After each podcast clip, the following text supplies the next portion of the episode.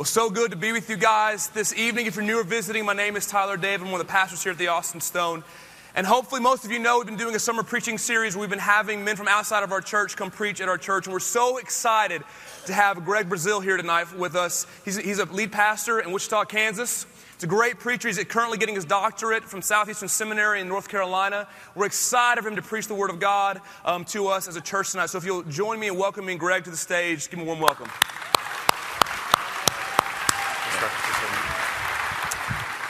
Good evening. You guys ain't Baptists, but you are, so you uh, can sing a little bit. Let's go to Psalm chapter 8.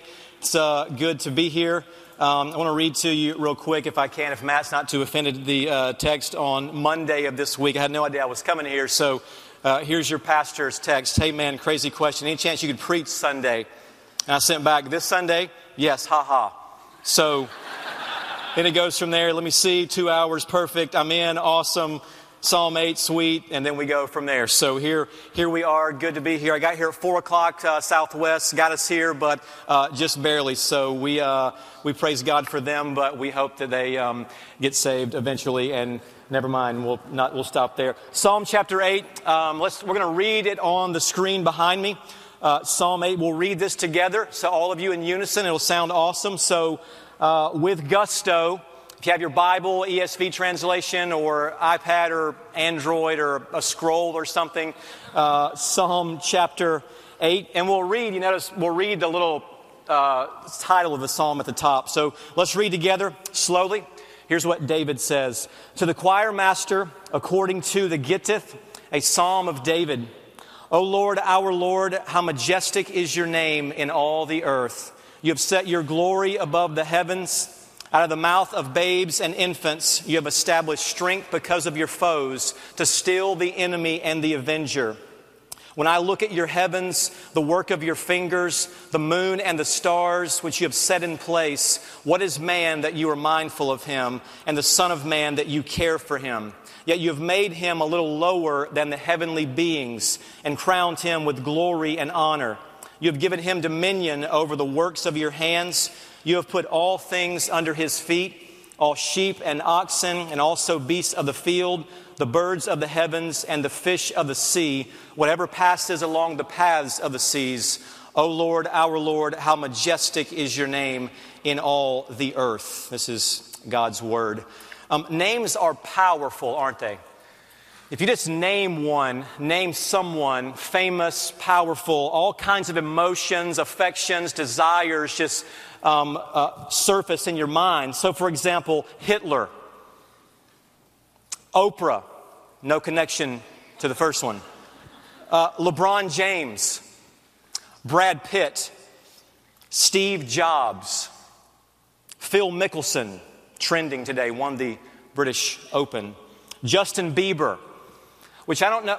Never mind. We just I almost did in the first one. So, uh, Rick Warren, the Austin Stone. My, my phone this week blew up with tweets and emails and text messages and Facebook and even phone calls over coming here. Guys saying I was lying about coming here. I actually am coming here. Um, and so just your name, what God's done here, which we praise God for what He's doing here, what He's done here. Just your name. I got like 25 new Twitter followers in like an hour just because of your name uh, with, with me coming here. That's what names do. Names are powerful. Uh, Michael Jordan, may known that name, his inner circle has, they have code names. And so things like Venom, one guy's name, Butler is a name. Michael Jordan's name, Yahweh. That's the Hebrew name for God, if you're not familiar with that word. Yahweh. He's so powerful and so known, he needs more name uh, to justify who he is. Names are powerful, and that's the point, I think, of Psalm 8 that this name, there's one name that's above every name. Of all the names that you can name, there is one name that resounds through all the earth, through all of human history, and it's this name, verse 1, O Lord. Now, your English translations have that as L O R D in all caps, most likely. Um, the, the word there is Yahweh, it's I am. That's God's personal, revealed, intimate, private name that He has made known to all of us. I am who I am, He says to Moses. Yahweh, our Lord, our Master, our King. How majestic How lofty is your name in all the earth, not just in Israel. That's a little tribal, local, national God. He's the globe's God, not just Israel. See, other nations had their gods Assyria, Babylon, uh, they all had gods. Egypt had their gods. No one said their God was the God of gods and the Lord of lords, though. Israel comes along and says, Our God is throughout all history, all tribes, tongues, nations, and languages. He's not just Israel's God or the American's God, or the Christian's God, or the Texan's God. He's God of gods and Lord of lords, and this name is majestic in all the earth. And so all peoples, all tribes, all tongues know him either as judge, he's Lord as judge, or as Savior uh, of them. So my question is why? Why is his name so high and so majestic and so lofty and so kingly in all the earth? And there are three reasons that David, I think, tells us why his glory, his love, and his grace. There is no other God who has this much glory, this much love, and shows you this grace. And so, whatever your God is, whatever you're giving yourself to tonight, uh, pleasure, a relationship, your, your marriage, your career, power, whatever you're giving yourself to, no other God can give you what this God can give you and do for you. So, the three reasons His love, or His glory, His love, and His grace. So, number one, if you're taking notes, I'm not sure if you do those here, but we do it at our congregation. So, if you're taking notes, number one is His glory. This is why God's name is so high. You want to reason see why God's name is so high? Look at His glory. He said His glory, He says, in the heavens, there's no God that's worth more than this God. No one's more valuable, more affluent, more influential, more innovative than this God. No one is above him, his glory. So let's back up though and ask what is glory? Well, the word in Hebrew, it means something like weightiness or even heaviness, like picking up rocks. If a rock is heavy, it's, it's glory, it's significant. But you know what glory is. Let me give an example. I live in Wichita, Kansas, and uh, this past year, our unknown underdog Shockers were in the Final Four uh, basketball. Wretched Louisville beat us. I'm not bitter anymore, but there was a time when I had to deal with my own heart. So anyway, uh, they're in the they're in the Final Four. I'm in Wake Forest a couple of months ago, a month or so ago, and a guy comes up to me and says, "Dude, the Shockers killed this year." I'm in Wake Forest. There's a few teams out that way who can dribble, who can do layups. Right, you've, got, you've got Duke out there, you've got Wake Forest, North Carolina, NC State, all those, this basketball country out there. And this guy says to me, the Shockers killed this year. That's glory. That's fame. Something happens, and everyone seems to know about this. There's weightiness and significance. It's known to all, and this God um, wants and deserves and is worthy and even demands all significance, all renown, all fame because he alone uh, is worthy of this. Now, you see it in two ways in Psalm uh, 8. You see his glory in two ways uh, one, in the heavens, and in helplessness. And I'll explain those. Verse, uh, verse 1 You have set your glory above the heavens. Now, by heavens, what he means, you just go outside, things out there and things up there stars, moon, planets, galaxies, solar system, mountains, trees, grass, valleys, animals, everything that you see out there that we didn't make, that's the heavens essentially. And so the heavens are shot through with God's glory. Everything about them is screaming and announcing how glorious this God is. God made them and fashioned them to magnify His name, not theirs. They exist for glory, it's His, but it's not their glory. See, the heavens aren't idolatrous, are they? They know their maker. They know the one who fashioned and formed them uh, with his fingers. They know who this God is. They exist for glory, but not theirs. Uh, Psalm 19:1 says, "The heavens declare the glory of God." So in Wichita, we're not a very big city, but we're, I mean, we're a decent sized city, but we have the largest IMAX movie screen in the world. You can Google this later. The type of screen, it's like nine stories high. It's crazy.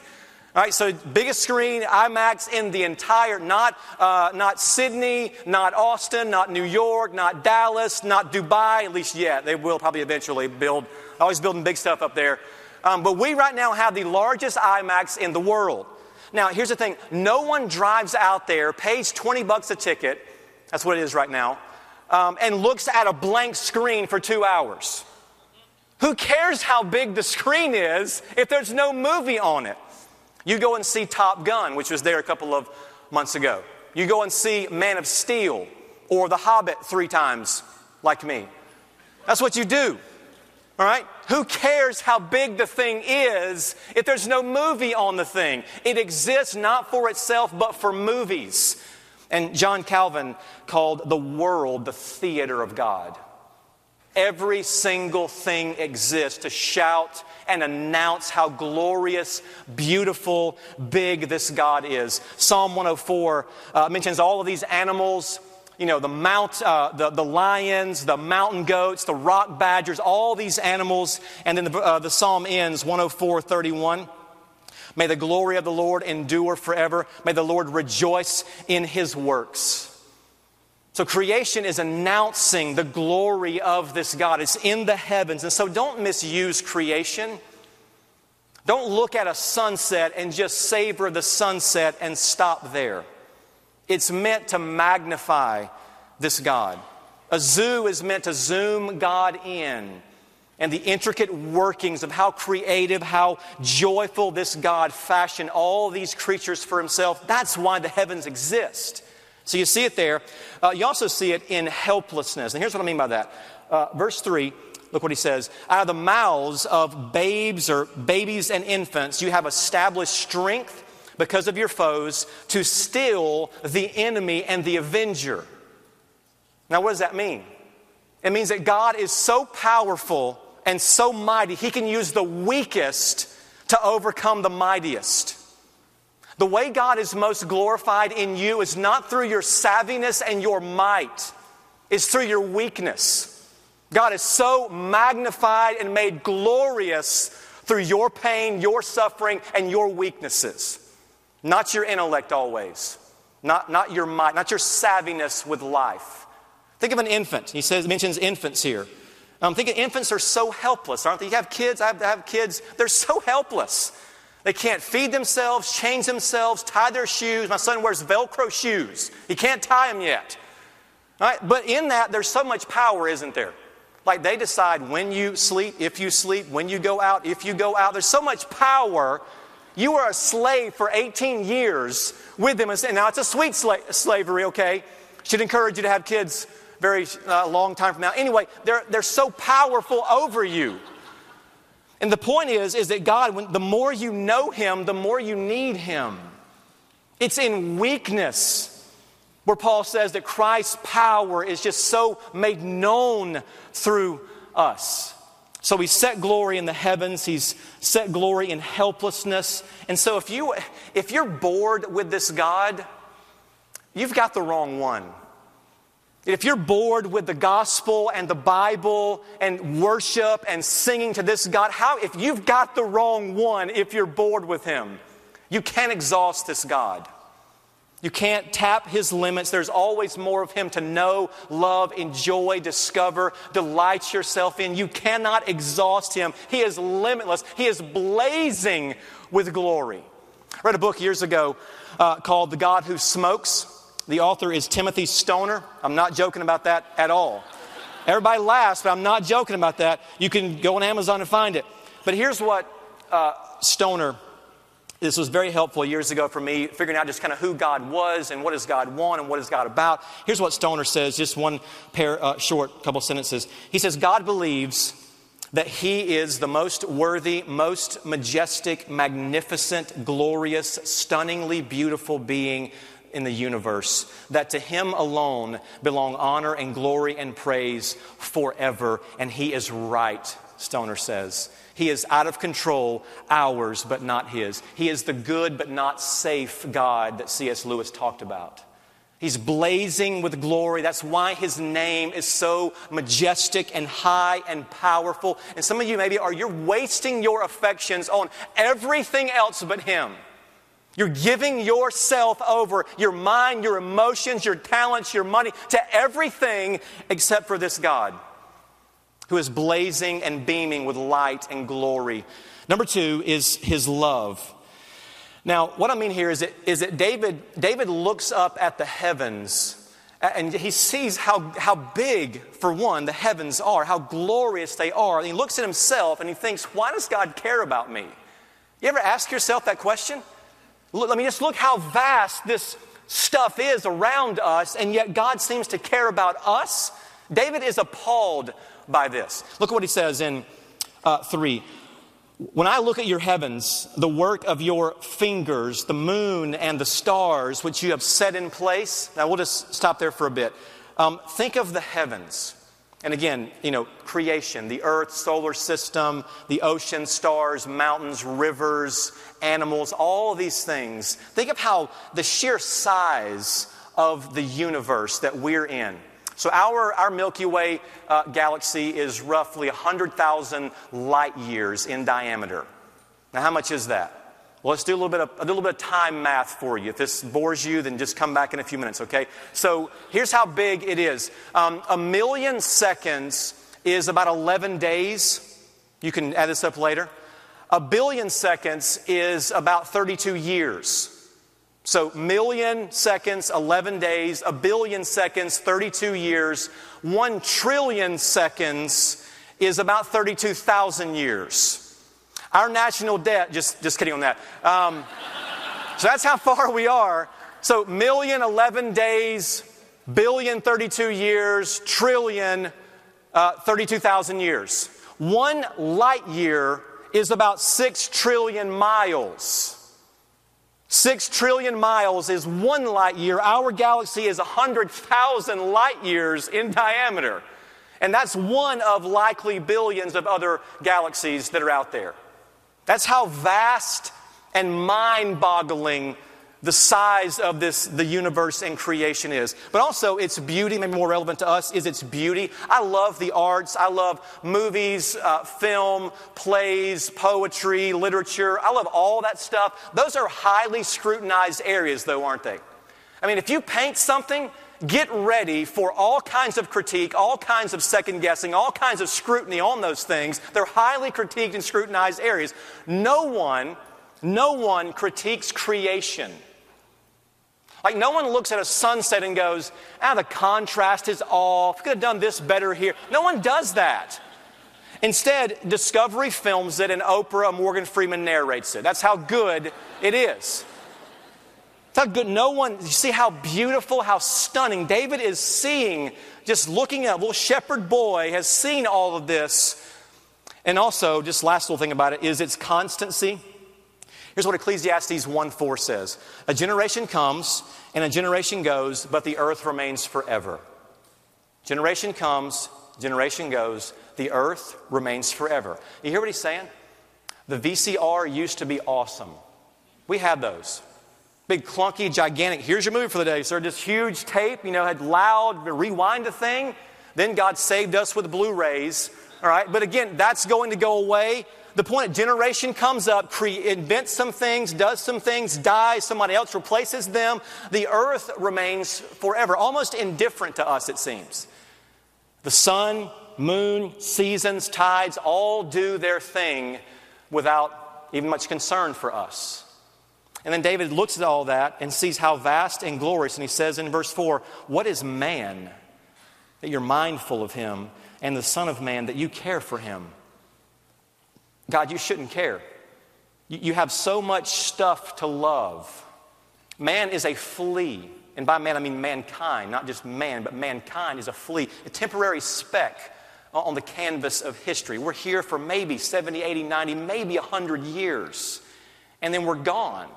Creation, the world continues in this. We are so small Go to a canyon or a mountain. I was at a beach uh, this past couple of uh, this past month. I'm like, why don't I live here? I live in a cornfield with concrete around it. Why don't I live in this place? And so it continues. We're nothing compared with this. You need to, you need to wrestle with this. This is why these militant atheist guys, Richard Dawkins, these guys are they're so amazed at, at just the world. They can't imagine there being a God that loves us. That's the problem.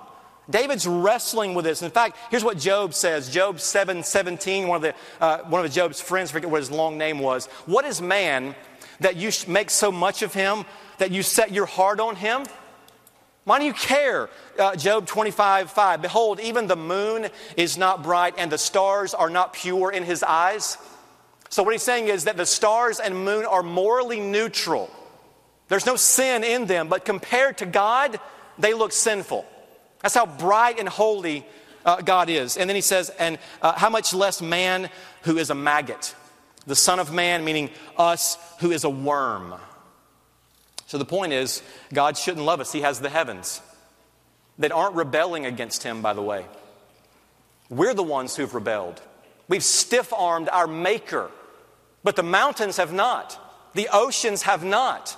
And so Romans 8 says that because of our sin, it's all now groaning to be set free from bondage because of our sinfulness.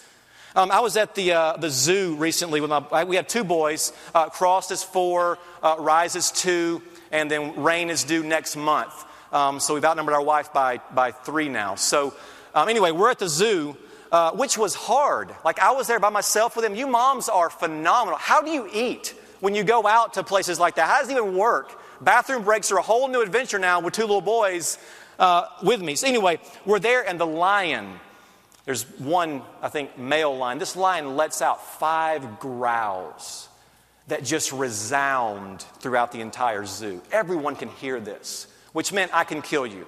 All right, a lion's growl translated to English as I can kill you if I want to. That's kind of why God made me. That's what a lion, that is a majestic animal, isn't it? That and millions of other things. God should love that over us. Lions don't sin. So we wrestle with God's love, don't we? Many of you ask the question very, very often Does God love me? And that's what David is saying here. God shouldn't love us. Now, we struggle with God's love in two ways. We make two errors, I think, with God's love. One, we think that God can't love us. Uh, we're too sinful it's, it's been too scandalous in our past. We're too broken, too busted up, too addicted.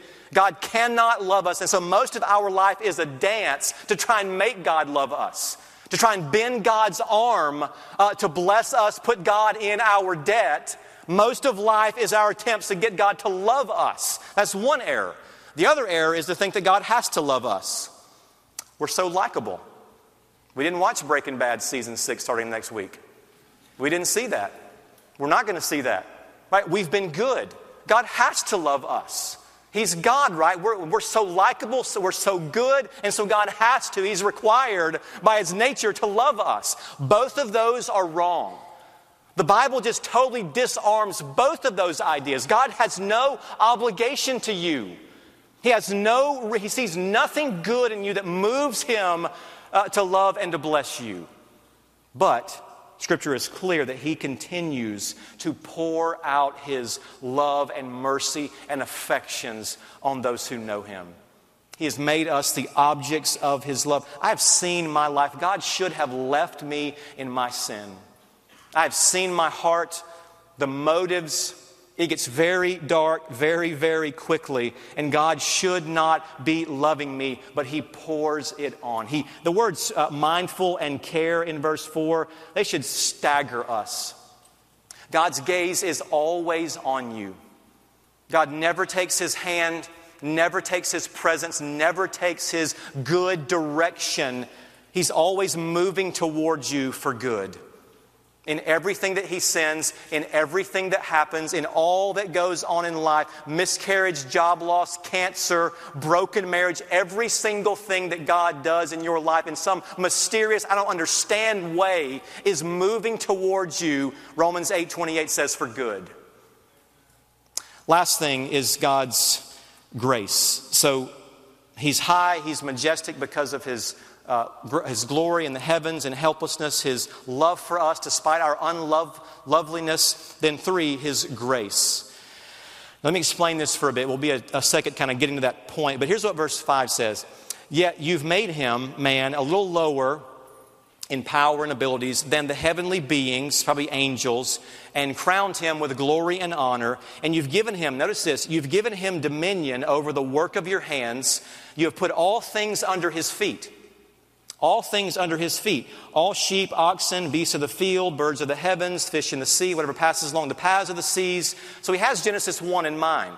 You know, God makes man and uh, uh, woman and is in his image and says, Be fruitful, multiply, fill the earth, subdue it, make the world look like this garden essentially, and have dominion over everything. Um, theologians call that the cultural mandate. So, what he's saying is go make culture, go make cities, government, music, art, Go advance, go build, education, go and make the world and have dominion over all of the world. To create technology, make golf courses and iPhones, go have dominion over all of these things. That's why that's what the cultural mandate is. And so we try that. And so, though man is small and um, a maggot essentially in God's eyes in our own fallen state, he gives us rule and authority over the earth. We should be ruling, having dominion over all these things. There's a problem, though. Us. The world's not as it ought to be, is it? If you look out and see all these things, do you see chaos? Now, there are good things, of course. I don't want to undermine that. There are definitely good things that we can do. But for the most part, we can't even rule ourselves. Our own passions, our own lusts, our own desires, our own greed for things, we can't even rule our own hearts, much less creation. And so it's all gone wrong. I mean, just look at your own heart. I mean, look at your own life, how things at times plague you suffering, temptations, sins, sickness, death, pain. Those things plague us at times. We don't have Psalm 8 dominion, is my point here. Look at the world as it is. I read this week in uh, Men's Health magazine, there's an article that encouraged men to view porn to reduce stress. So go watch porn and you'll have less stress in your life, is what the point was. I got to raise boys in that kind of culture and mess. I got to raise men who hopefully will love this glorious God in a world like that. Or my own heart. I see how I just, it just goes astray. It's so prone to wonder at times. We don't have this kind of dominion, do we? I'm a pastor. And so I live in this stuff. I, it is all just zoomed in to my sight. And pastors here, you guys know this as well. And so things like adultery, AWOL members, addictions, death, cancer, all those things. That's what my inbox is filled up with during most weeks. During most weeks. Uh, our prayer list recently had two prayer requests next to each other. One was we're praising God for a baptism, a young boy, young, young man. Uh, the other one was praying for a brain surgery for a 13 year old. That's where we live, isn't it? You praise God for one, someone's been brought from death to life, and you're pleading with God to save and to heal and to work in this, this guy's life. That's where we live. Um, if you watch Les Mis, uh, I love where Jean Valjean, um, Wolverine, where he, you know, he's so moved by, he, he's so moved by the priest's kindness. He's so just broken by grace and he sings, and he says in one part, he says, I stare into the whirlpool of my sin. We feel this, don't we? You know what it's like to just have sin recycled in your life, to have brokenness, pain, suffering, loss. Some of you have hurt and suffered deeply, or you will. We just, this world is not the way it's supposed to be, is the point here. Now, where do I get this? Um, you may be asking, I don't see that in Psalm chapter 8. I don't see sin. I don't see uh, anything about suffering. Where do I get this? Well, Hebrews chapter 2 is what is, uh, pulls this out. Hebrews chapter 2, if you want to turn there, you can, or we'll have it just on the, on the screen. But go back and read this if you get a chance, uh, make a chance to read this tonight. Um, Hebrews chapter 2 quotes Psalm chapter 8, uh, verses about 2 or about 3 through 6. And he highlights that, you know, God's given everything over to man. All this dominion God has given to him. And here's what the author says in Hebrews chapter 2. I'll read it for you, verse 8. At present, right now, at present, we do not yet see everything in subjection to him, meaning to man. We don't see Psalm 8 dominion yet. We see pain, chaos, tornadoes, hurricanes, tsunamis, death, suffering, human trafficking, you see all these things going on. We don't see it right now. All this uh, is not subject to him yet, is the point. It needs an answer. And he says in verse 8, But we see him who for a little while was made lower than the angels. Same language of Psalm 8. Namely, Jesus, crowned with glory and honor because of the suffering of death, so that by the grace of God, there's our word, by the grace of God, he might taste death for everyone. You hear what he's saying? He tasted the, the curse and the death of the fall. He tastes this, he embraces this. Psalm 8 needs a Savior, is what he's saying here. And so God sent his son to the world, lived in our place sinlessly, died in our place shamefully, rose in our place victoriously. Now he is above every single name that is named, Philippians chapter 2 says. Of all the names that are named now, Jesus Christ is above every single name. He's the God who became man to rescue us and bring us to God. That's the king of Psalm 8. And one day, one day he will right all the wrongs. He will set this world right. He will renew all things in His sovereign power and timing. And so, all that you've lost, all that you've missed out on in this life, you'll get in the next. You'll get in the next life. And so, the question is Is He your King? Is His name majestic to you? Are you obeying him in everything that he says, in everything that he sends? Are you trusting him? Is your heart quickened when his name is mentioned? Does he move you? Are you in love with this God the way David was in love with this God? Because here's the thing some of you, I mean, right now, some of you may not even buy any of this. Like you checked out, like at iPhone text message, you were just gone a while ago you're not a Christian or you're not sure kind of where you are in this whole Christian church thing, and you likely have lots of doubts and questions about this, we, we, I welcome that. Keep on asking questions. Keep on wrestling, reading, thinking, talking with other Christians. Don't stop seeking. If this is true, it matters more than anything else in the world. So keep on doing that. Let me say two things. If you're skeptical or not really sure what's going on here, you're kind of a guest, you're just kind of checking this whole thing out, kicking the tires of the church, as it were, let me say two things to you. One, at some point, you need to doubt your doubts and question your questions. Why do you trust those things so much? Those things ebb and flow with your emotions and your feelings. Truth is always, it remains, it is eternal. So at some point, you have to question your own questions and doubt your own doubts about the truth of Christianity. But secondly, I would say this to you you've got to serve something. You may say, I've got no gods, I'm not religious, I don't, I don't do this, I, don't, I have no gods. You have gods in your life. Something is supreme. You worship something, you ascribe worth to something. All of us have a, we, you can't live without some kind of king. You got to serve somebody, Bob Dylan said. You have to serve and give yourself to something. It's power, it's pleasure, it's approval, it's beauty. Right? You're giving yourself to something. All those things will enslave you. But Jesus Christ will save you and he will satisfy you. Um, last thing I'll say um, on April 30th, you may have read this. April 30th of this year, Robert Galbraith, I guess I'm saying his name right, uh, released his crime novel, Cuckoo's Calling. Uh, it bombed, sold 500 copies, stored, stores almost pulled it from their shelves um, until last weekend. It was announced that Galbraith wasn't the author.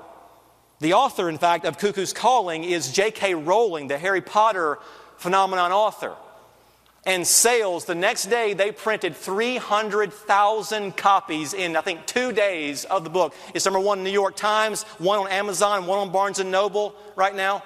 It skyrocketed. Why? Just her name. The name changed everything. And if what I've said is right, and if Psalm 8 is right, and if Hebrews 2 is right, that Jesus Christ, his name is above all of the names in all of history, of all peoples, of all tribes and tongues and languages, it changes everything for us.